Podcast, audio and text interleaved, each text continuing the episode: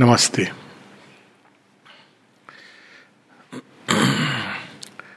आज का रिफ्लेक्शन हम लोग जीवन की कई ऐसी दुविधाएँ होती हैं जहाँ पे परस्पर विरोधी सत्य हमारे सामने प्रकट होते हैं। आमतौर पर मनुष्य के अंदर अगर चुनाव हो जो, जिसको हम लोग कहते हैं पाप या पुण्य तो वो चुनाव आसान रहता है। लेकिन कभी कभी या वर्चू एंड वाइस लेकिन कभी कभी हमें दो वर्चूज दोनों चीज़ें अपनी जगह उचित हैं और दोनों में से हमको एक चुनना है। तो ये समस्या कई बार आती है। श्री अरविंद इसको बड़े सुंदर ढंग से बताते हैं अपनी एक एफोरिज्म में कि जो हार्म हम अपनी भूलों के द्वारा वाइसेस के द्वारा करते हैं संसार में ईविल के द्वारा होता है। वो तो मनुष्य देखता है। लेकिन जो हार्म हम लोग सेल्फ राइटियसनेस के कारण करते हैं, उसको भी ज्ञानी देखता है।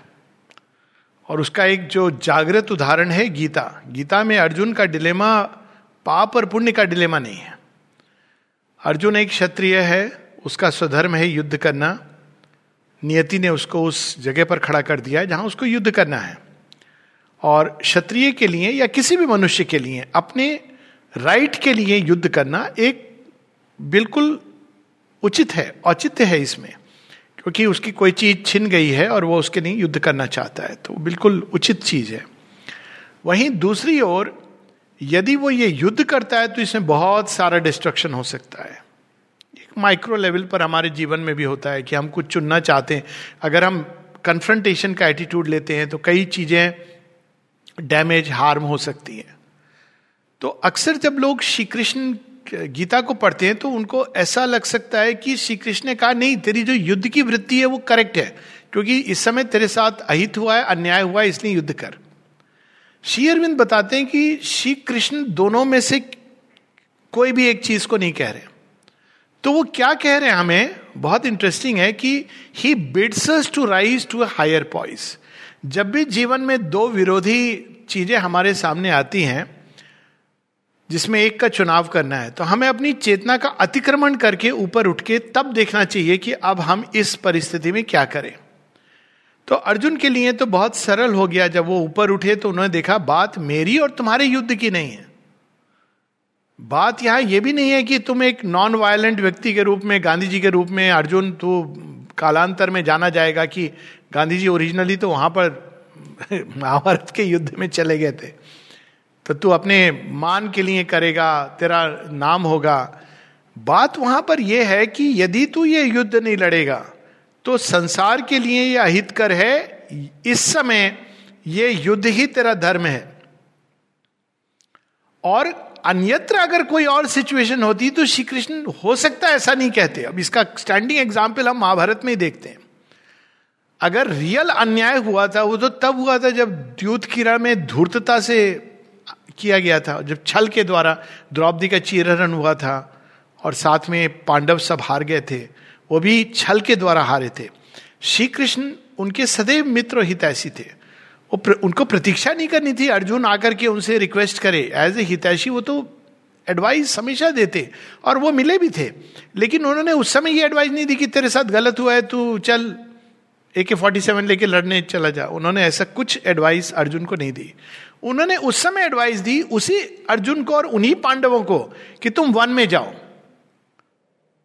और वही श्री कृष्ण जब तेरह साल का वनवास समाप्त होता है, जाते हैं कि संधि संधि प्रस्ताव लेके, शांति प्रस्ताव लेके, अंत में वो कहते हैं कि नहीं, तू युद्ध कर, अब तू युद्ध कर। तो बात ये नहीं है कि हम एक सिचुएशन में ये करें या वो करें, ये करें या वो करें, हमारा नॉर्मली माइंड ऑपरेटेड सिस्टम काम करता है। तो माइंड कैसे ऑपरेट करता है, उसकी कुछ हैबिचुअल रिस्पॉन्सेज है। हैबिचुअल रिस्पॉन्सेज है, उसने मुझे ऐसा कहा, मैं उसको ऐसे रिएक्ट करूँगा। वो मुझे पसंद है, मैं उसका साथ दूँगा। वो मुझे पसंद नहीं है तो मैं उसका साथ नहीं दूँगा। नॉर्मली हमारा माइंड प्योरली ऐसे ऑपरेट करता है। ये हमारे माइंड का नॉर्मल ऑपरेटिंग सिस्टम है। जो हमारा दोस्त है, कर्ण का ऑपरेटिंग सिस्टम यही तो था। कर्ण जानता था कि ये गलत है। जो दुर्योधन कर रहा है। लेकिन कर्ण का ऑपरेटिंग सिस्टम एक ऑर्डरी ह्यूमन बींग की तरह गलत है, सही है, ठीक है, लेकिन है तो मेरा दोस्त। इसने मुझे राज्य दिया है। इसके प्रति मैं कृतज्ञ हूँ। It is the way ordinary human consciousness operates Arjun की भी कॉन्शियसनेस ऑर्डनरी ह्यूमन की तरह ऑपरेट कर रही थी। युद्ध होगा, ये मरेंगे, वो मरेंगे, वो एक दूसरे लेवल पर ऑर्डनरी कॉन्शियसनेस है। तो वहाँ पर हम कोई काम करने के पहले भौतिक स्तर पे विचार कर रहे हैं कि ये उचित है, ये अनुचित है, इत्यादि। लेकिन श्री कृष्ण जो सलाह देते हैं, वो ये देते हैं कि मनुष्य के मन के लेवल पे इन परस्पर विरोधी तत्वों का परफेक्ट रिकंसिलिएशन नहीं मिलता है। अब उसमें कई चीज़ें आती हैं, जैसे फॉर एग्ज़ाम्पल हमें एक उदाहरण ले ले ओबीडियंस या रिवोल्ट अब स्थान परिस्थिति के अनुसार इसमें आप एब्सोल्यूट रूल नहीं बना सकते कि ओबीडियंस हमेशा अगर अच्छी है तो फिर हिटलर के जो लोग थे जिन्होंने ओबे किया, हिटलर को ब्लाइंडली जिसके कारण महाविनाश हुआ। तो तो गलत चीज़ हो गई। और वहीं अगर रिवोल्ट हमेशा गलत है तो विभीषण ने रिवोल्ट किया। तो विभीषण ने तो रिवोल्ट किया अपने परिवार और सब कुछ के साथ और विभीषण के कारण रावण, हम रावण का तो गुणगान करते, विभीषण को क्यों कहते हैं हम कि घर का बेदी लंका डाए विभीषण ने तो भगवान का साथ दिया। तो अगर हम इन चीज़ों के परस्पर विरोध में जाएँ तो हम देखते हैं कि वास्तव में मन द्वंद खड़े करता है जो रियल नहीं है। क्योंकि ये मन आइदर और में ही ऑपरेट करता है। उसका कोई और तरीका नहीं है। वो ईगो को, इसको कहते हैं डुअलिटीज को जन्म देती है। Good bad right wrong virtue vice sin and क्या बोलते हैं सिन के अपोजिट को? वर्चू या good good good and evil क्योंकि हमारा माइंड ईगो ऐसी डुअलिटी में, और अब वो क्या करती है? वो उसको फिक्स्ड बना देती है। वो एक चीज़ को हमेशा के लिए ये गुड है। क्यों? क्योंकि उन्होंने, हमने बचपन से उस चीज़ को देखा, पढ़ा, और उसके कारण हम कितना धोखा खाते हैं। एक उदाहरण ले लीजिए। बचपन से हम ये मान के चलते हैं कि कोई व्यक्ति यदि रोज मंदिर जाता है तो बहुत अच्छा व्यक्ति है। या मस्जिद जाता है। या वो चर्च में जाके हर एक संडे को, सब जगह, ये कोई everywhere it is the same story कोई पाँच बार की नमाज़ पढ़ता है तो बहुत बड़ा भक्त है। अल्लाह को प्यारा है। ये हमारा ऑपरेटिंग सिस्टम है, हर एक जगह है, लेकिन भारतवर्ष की ब्यूटी है कि भारत ने उस ऑपरेटिंग सिस्टम के परे का रास्ता दिखाया है। वहाँ वो ऑपरेटिंग सिस्टम एंड है कि भाई इस तरह से, किसी ने कपड़े पहन लिए, श्वेत वस्त्र पहन लिए, पादरी जैसे तो हम कहते हैं आदरणीय हो गए, गेरुआ पहन लिया तो आदरणीय हो गए। अगर कोई आश्रम में आ गया सोसाइटी में वो बहुत बड़े व्यक्ति, ये सब हमारे ऑटोमेटिक हैबिचुअल रिस्पॉन्सेज हैं। लेकिन डिवाइन विजडम इस तरह ऑपरेट नहीं करती है। डिवाइन विजडम कैसे ऑपरेट करती है? ये द्वंद्वों से परे है। तो द्वंद्वों से परे आप कैसे ऑपरेट करोगे? आप या तो इस तरह ऑपरेट करोगे कि मुझे प्रेफरेंसेस है डिजायर्स हैं। ये हमारा नॉर्मल ऑपरेशन है। हम कोई भी कर्म क्यों करेंगे? अगर हमारा उसमें फ़ायदा नहीं है साधारण आदमी यही कहता है ना, मैं ये करूँ, मेरा इसमें क्या फ़ायदा है? तो ये एक ऑपरेटिंग सिस्टम है। माइंड क्या कहता है? माइंड राइट और रॉन्ग को करता है। कहता है, अगर ये दोनों ही सत्य नहीं है तो फिर क्या सत्य है?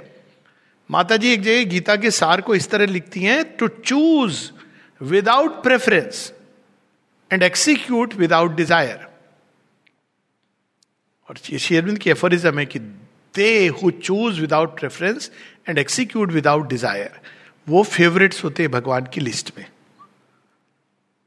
तो अब ये हम कैसे चुनाव करें? अब यहाँ पर चुनाव करने का डिवाइन विजडम कैसे ऑपरेट करती है, वो ये नहीं देखती है कि सही है, गलत है, इस बेचारे को क्या दुख होगा, उसको कितना सुख मिलेगा।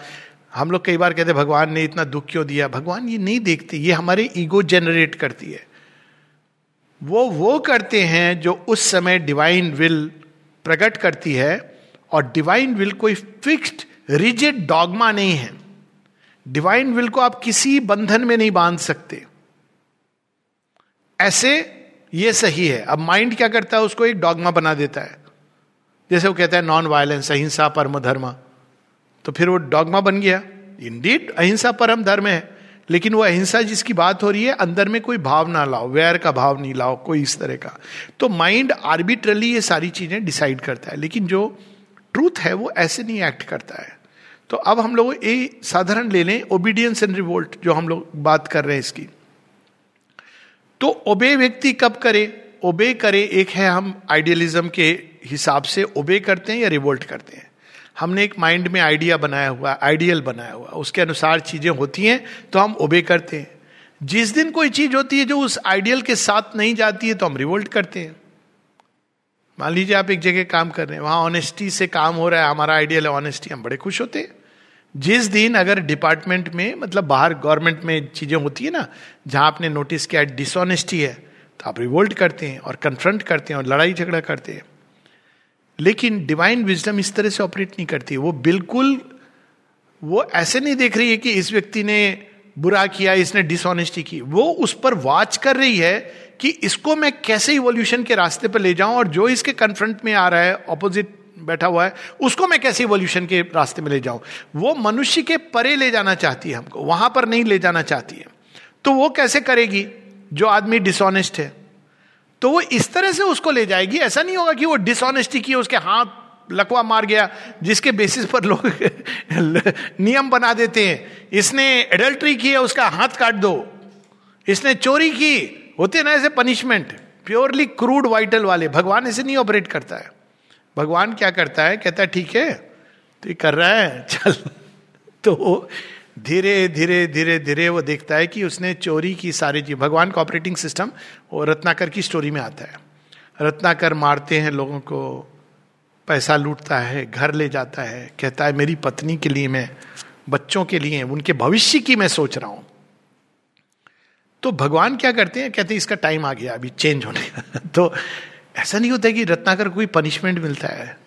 भगवान आते हैं और कहते हैं अच्छा वो खुद ही बन जाते एक दिन उसके पल्ले कौन पड़ जाते हैं? नारद ऋषि। सबको पकड़ते पकड़ते इन्हीं को बाँध देता है। तो वो कहते भाई, मेरे पास तो कमंडल हुआ है थोड़ी बहुत। तू इसका क्या करेगा? झूठ बोल रहे हो। तुम तो ऋषि हो, ऋषि लोग तो कुछ भी प्रकट कर देते, कहीं से मुझे लाके दो। कहते अच्छा तुझे यही चाहिए। ठीक है, तू कर क्यों रहा है ये सब? क्यों? मुझे भी परिवार पालन करना है।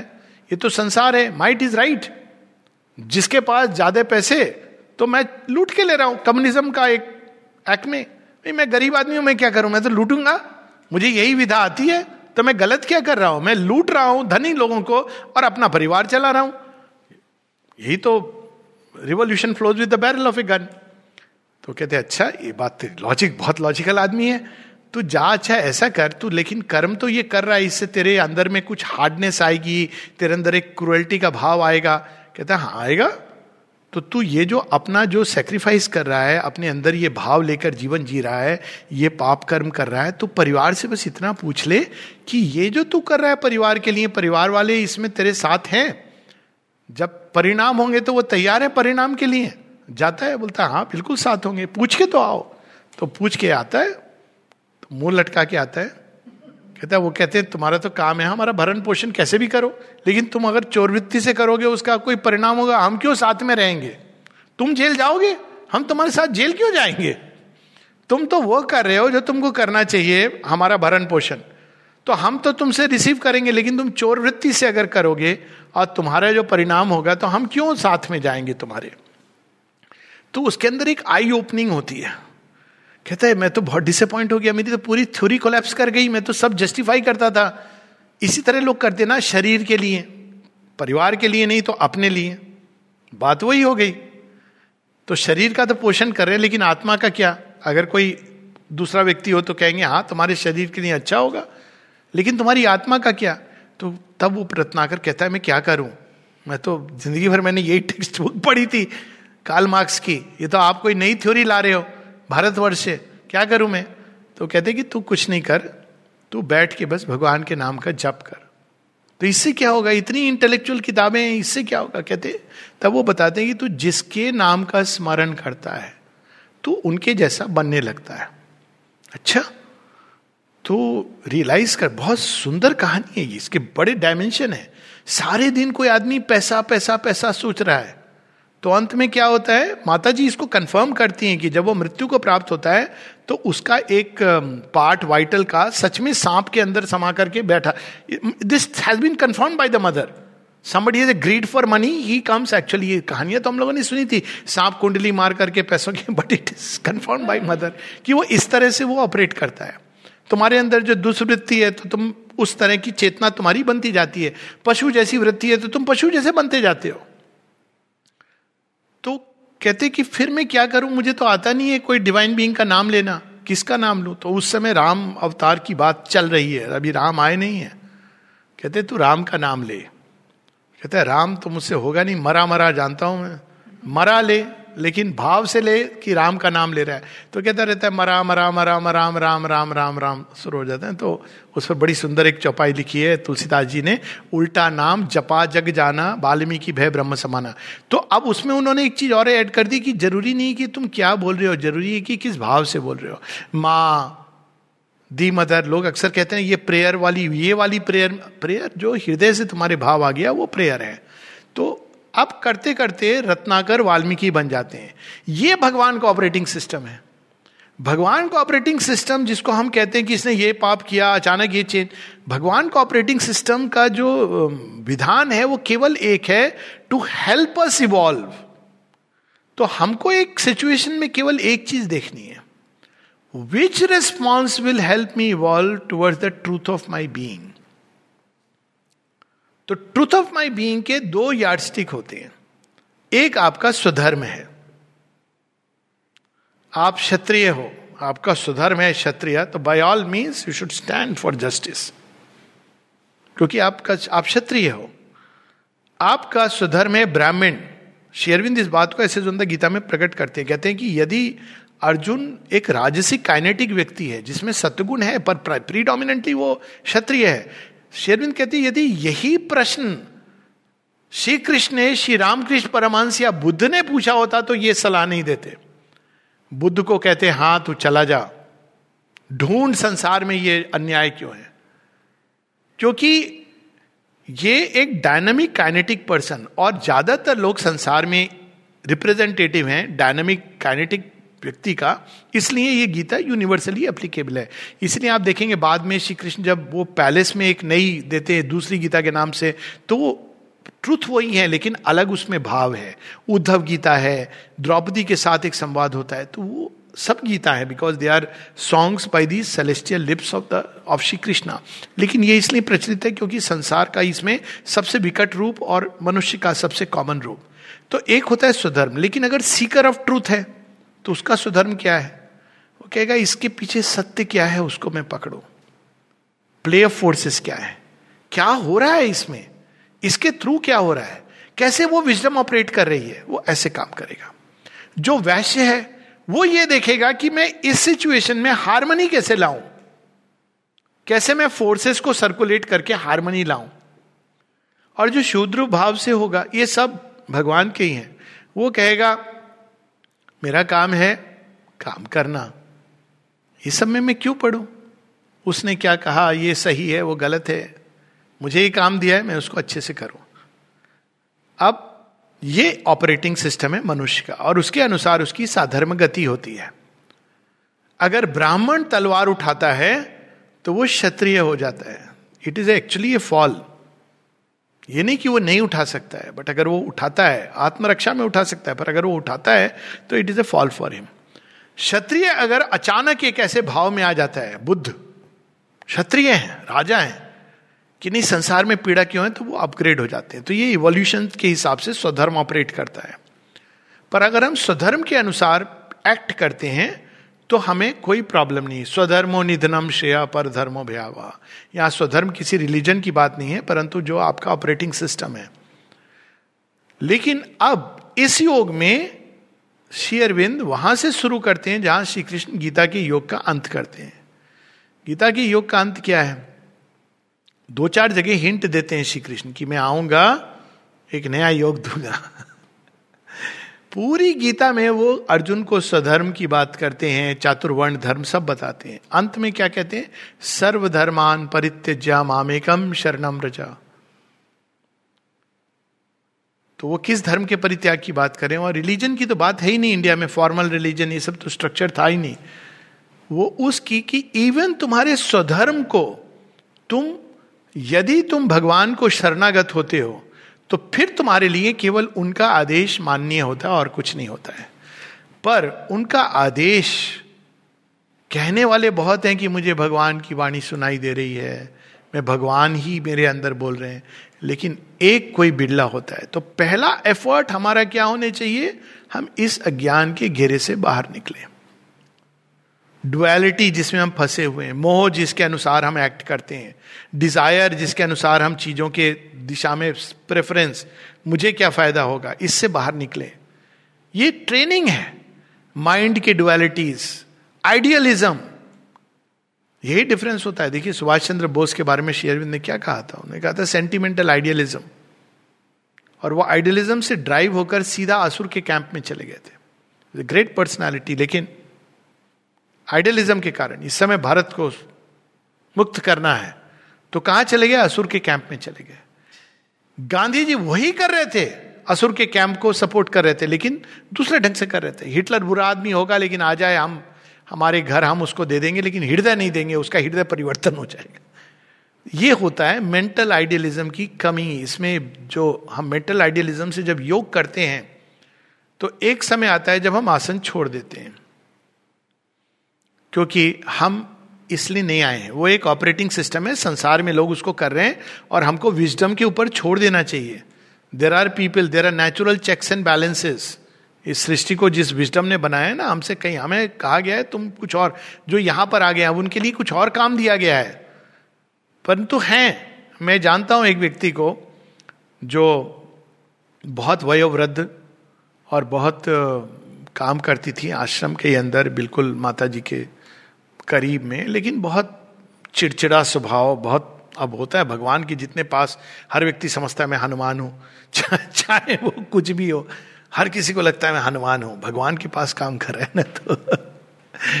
तो एक बार उनको मैं, ये घटना बड़ी इंटरेस्टिंग थी। आश्रम के कोर्टयार्ड में उन्होंने किसी को, वो होता है ना, एक धिकारते हुए तुम कौन हो? मैंने, कई बार लोगों के मन में ये आता है, ये आदमी, लोकल आदमी हम।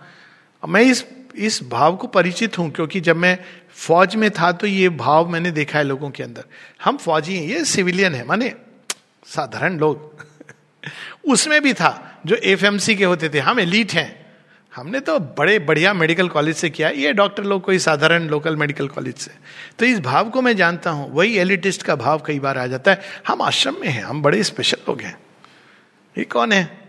बाहर के लोग, तुच्छ प्राणी। तो बिल्कुल अपोजिट है, ये योग से मेनली खाता है भाव। ये अलग बात है कि आपको डिफरेंस पता होना चाहिए, सचेत होना चाहिए, चेतना का आदान प्रदान होता है, ये जानना चाहिए। लेकिन कभी भी किसी को हे दृष्टि से नहीं देखना है। तो ये भाव से वो रहते थे या रहती थी तो एक दिन किसी को कह दिया उन्होंने कुछ, उस व्यक्ति ने उनका हाथ पकड़ा। कहा, आप हो कौन? समझती क्या हो अपने आप को? हो कौन आप? मैं यहाँ वहाँ काम सो वॉट सो वॉट उस दिन जो उनकी हालत थी देखने योग्य थी। अब यह अनुभव क्यों हुआ? आप बोलेंगे कि उस व्यक्ति ने सही किया, गलत किया यह बात नहीं है। उनको उस समय इस अनुभव की ज़रूरत थी। तो जब आप एक तपोस्थली में आते ना, जैसे ये भूमि है, ये भूमि किस लिए बनी है? इवोल्यूशन के लिए। अब यहाँ की जो नियम है वो आपको वो एक्सपीरियंस देगा जो आपके इवोल्यूशन के लिए यहाँ राइट रॉन्ग का कंसेप्ट चला जाता है। माता जी एक जगह बताती हैं कि एक व्यक्ति, एक महिला कार में जा रही थी। तो ड्राइवर ने रोक के कहा, मैं जरा अंदर जाके मत्था टेक के आता हूँ, प्रणाम करके।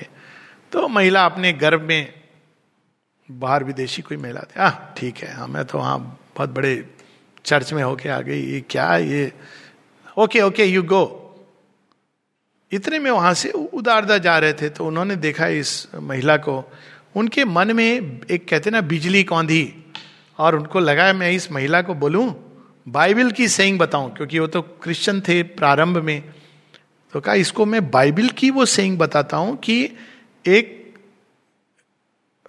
एक, ऊँट को सुई के नोक नोक नहीं, वो क्या आँख से निकाल लेना आसान है, लेकिन एक अमीर आदमी को भगवान की ओर मोड़ना कठिन है। ये बाइबल की सेइंग है।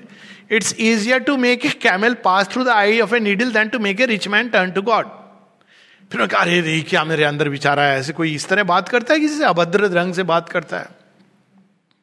ना ना ना ना। चुप रहे। माँ के पास जाके बोला, माँ, आज मैंने बड़े प्राउडली आज मैंने अपने ऊपर एक विजय प्राप्त की। क्या? मेरे अंदर ऐसा विचार आया, लेकिन मैं छुप रहा। हाँ। अरे, मैंने ही ये तेरे अंदर डाला था।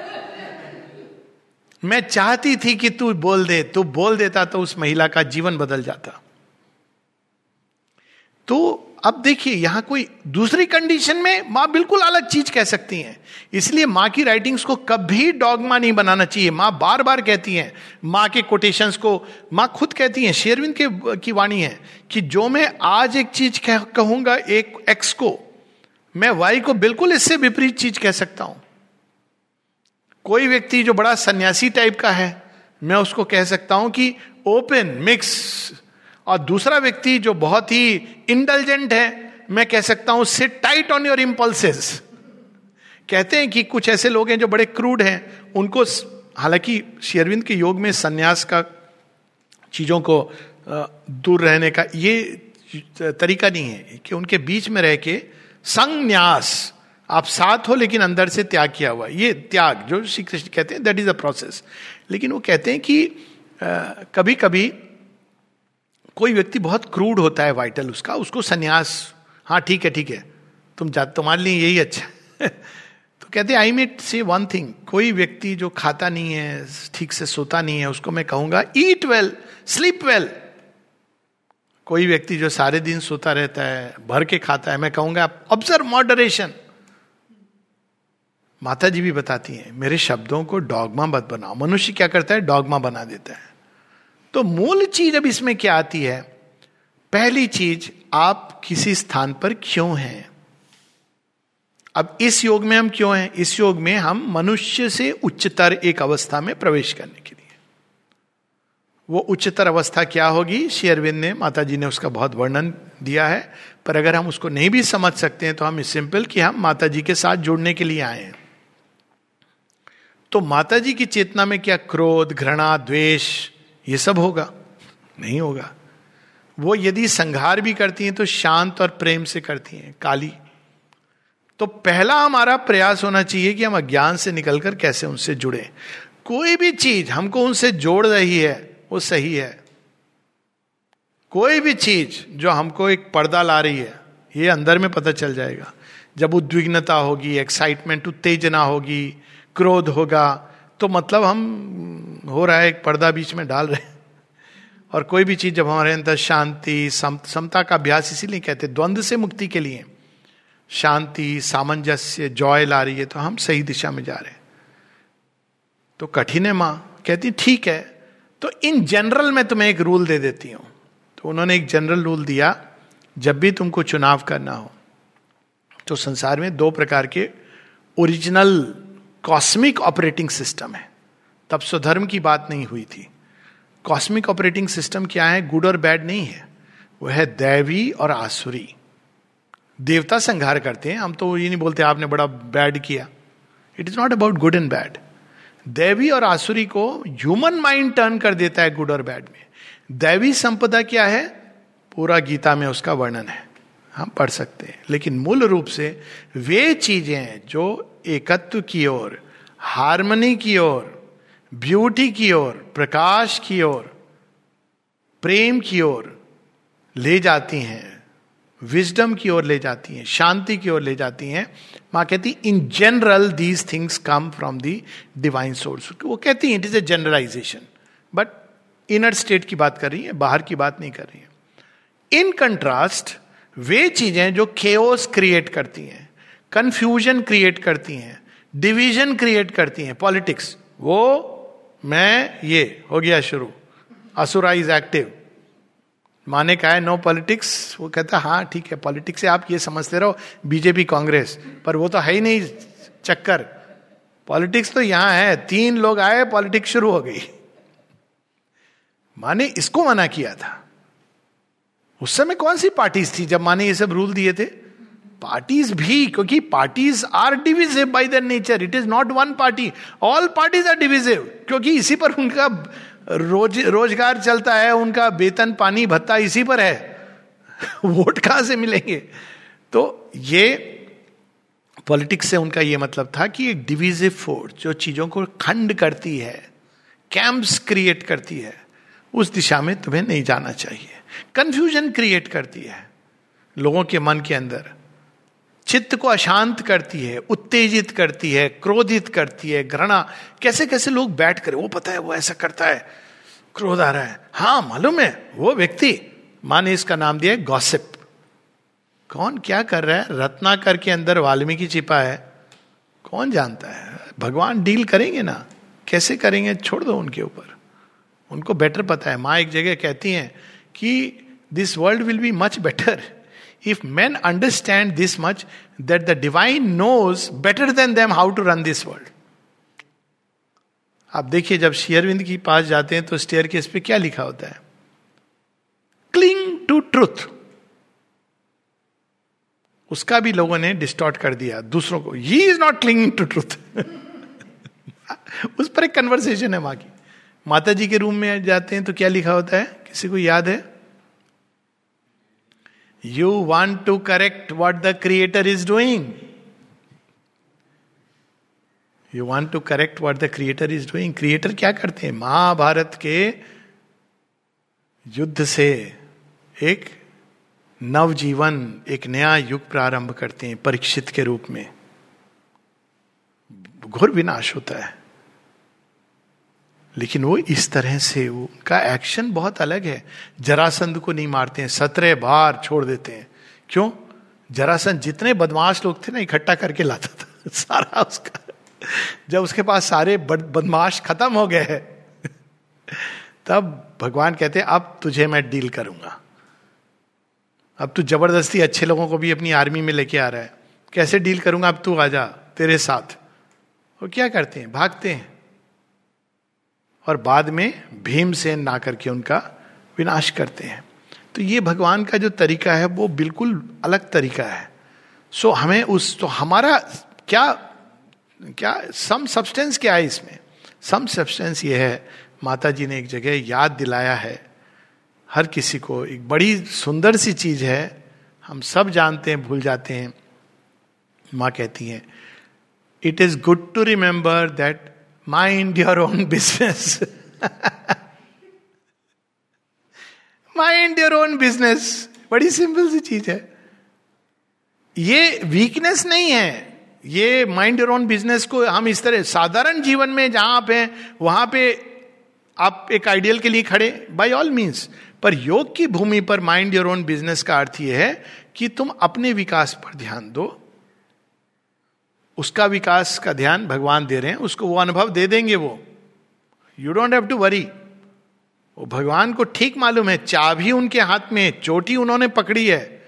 वो जब एक बार वो हिलाएँगे ना तो आपके सारे अहंकार के जो सुंदर सुंदर वस्त्र है ना, ऐसे गिर जाएँगे, फिर आप बोलोगे, like a dangling like a carrot क्या होगे मेरे सारे कपड़े एक तो छोड़ दो वर्चू का वस्त्र।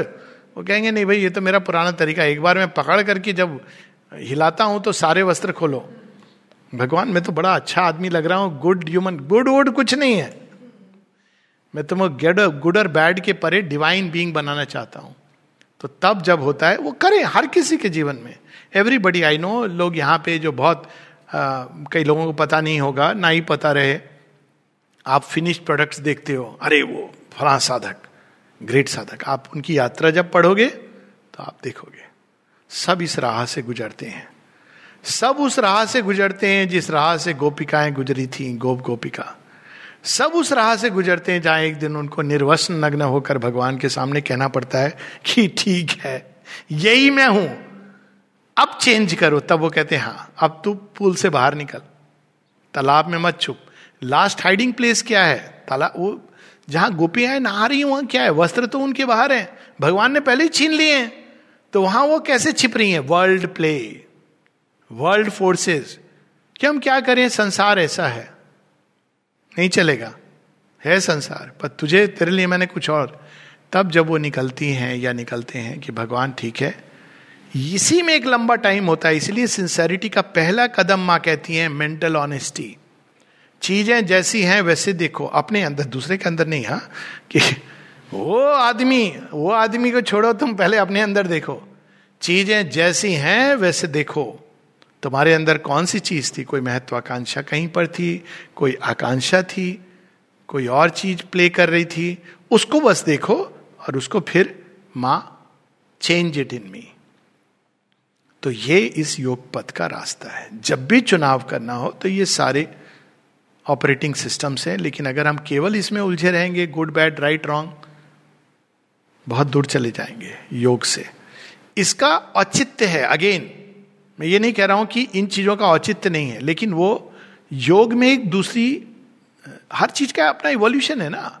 आप मेडिसिन पढ़ने जा रहे हो मेडिकल कॉलेज में हो, बाहर में आपने देखा कि गुंडे लड़ाई कर रहे हैं, गुंडे मवाली तो आप क्या करोगे? पुलिस को बुलाओगे या लाठी लेके आप वहाँ मैदान में चले जाओगे? आपको भगवान तैयार कर रहे हैं एज ए हीलर आप उस पर फोकस करो। आप पुलिस को बुला लो। हाँ अगर एकदम आपके सामने कोई आ गया, आपद धर्म yes by all means take a lathi if you can वो एक अलग चीज़ है, शौर्य है। लेकिन अगर आप हर किसी के उसमें इन्वॉल्व हो गए अपना माथा it's not it's not about practicality it's about कि तुम्हारे हाथ में जो काम भगवान ने दिया है, उस पर फोकस रखो। और बाकी चीज़ें भगवान देख रहा है। ये इंडिफरेंस नहीं है संसार के प्रति। ये संसार के प्रति अपना योगदान है। हाँ कोई भी व्यक्ति हर एरिया में नहीं काम कर सकता है। कोई डॉक्टर बोले कि ये पुल बड़ा खराब बना है मेरे हाथ में दो, कुछ लोग ऐसे होते हैं, मैं इसको ठीक कर दूँगा, मैं उसको ठीक कर दूँगा। हम क्या जानते हैं? एक अंतिम कहानी जिसके साथ हम लोग इसको शेष करेंगे। एडमिरल रटलेज थे। एडमिरल थे ना? तो सारा तो वो आए आश्रम, देखा उन्होंने, ये ये खराब, वो खराब। डिवोटी थे। माता जी को कहते हैं, मुझे आप चलाने दो मैं एक महीने में सब ठीक कर दूँगा। उनको आदत थी, अमेरिका नेवी के एडमिरल, करना क्या है? कहना है सबको, लाइन पे आ जाओ। तो उन्होंने कहा, ठीक है, लाइन पे आ जाओ, नहीं तो क्लास लूँगा तुम्हारी। अब ये तो फौज का तरीका है, माने का एक नहीं है। तीन महीने ले लो तुम, छह महीने ले लो। अब शुरू हो गए। दस दिन बाद कहते माँ, ले लो आप। यहाँ तो यहाँ तो कोई किसी की नहीं सुनता। ये कैसा राज्य है आपका? कहते हाँ मैंने ये बनाया है कि कोई किसी की नहीं सुने। क्यों? ताकि वो अपनी फ्रीडम में मेरे पास आए और कहें कि अब मैं अपनी करते करते थक गया, मनमानी करते। अब मैं आपकी करना चाहता हूँ। क्यों? जब हम बिना फ्रीडम के ग्रो करते हैं, क्योंकि कोई और बोल रहा है, इसने ये बोला, उस तो ग्रोथ नहीं होती है। वो केवल एक ग्रोथ का दिखावा होता है। लेकिन जब हम कॉन्शियसली फ्रीडम में भगवान का चुनाव करते कहते हैं ओके नॉट ये वाला okay I will do what you want नहीं। Okay let thy will be done क्योंकि हम उस पॉइंट पर पहुँच जाते हैं, जब हम ये देख लेते हैं कि हमने जो कुछ अपनी फ्री विल में किया, ये सब तो उल्टा पुल्टा उल्टा पुल्टा हो रहा था। तो फिर वो जिनको भगवान फास्ट फॉरवर्ड ले जाते हैं, उनको एक जीवन में ये पॉइंट आ जाता है। नहीं तो जो स्लो इवोल्यूशन उनको लगता है, हमने अपनी मनमानी की ज़िंदगी बड़ी अच्छी चली। लेकिन फास्ट फॉरवर्ड में बहुत जल्दी उस पॉइंट पर ले आएँगे, जहाँ आप कहेंगे, ये है मेरी इंडिविजुअल विल ये है आपकी विल इसको आपको हाथ में सौंपता हूँ let thy will be done ये चुनाव फ्रीडम में आपको करना है। इसलिए फ्रीडम दी गई है। हाँ आप मिसयूज कर सकते हो। फाइन भगवान से पूछो, ये क्या हो रहा है? कहते कूल. अब बोलो, कूल? हाँ मेरे लिए कोई जल्दबाजी नहीं है, उसको देर लगानी लगाने दो। आप उसको पनिश क्यों नहीं? पनिश नहीं इवोल्यूशन अरे, पर इतना डिले हो तो ये सब करके कोई बात नहीं है। दो जन्म, तीन जन्म, आएगा मेरे पास ही। जय विजय थे ना, अंत में आएँगे भगवान। मुझे कोई जल्दी नहीं है, उसको डिले करना है, अपने टर्म्स पे मेरे साथ खेलना है, मैं उसके टर्म्स पे खेलूँगा। लेकिन ले आऊँगा उस पॉइंट पर, जब वो अंत में कहेगा, हे प्रभु, आपकी जय हो, हे प्रभु, आपकी जय हो, आपकी जय हो, मेरी इसकी नहीं, आपकी जय हो। नमस्ते।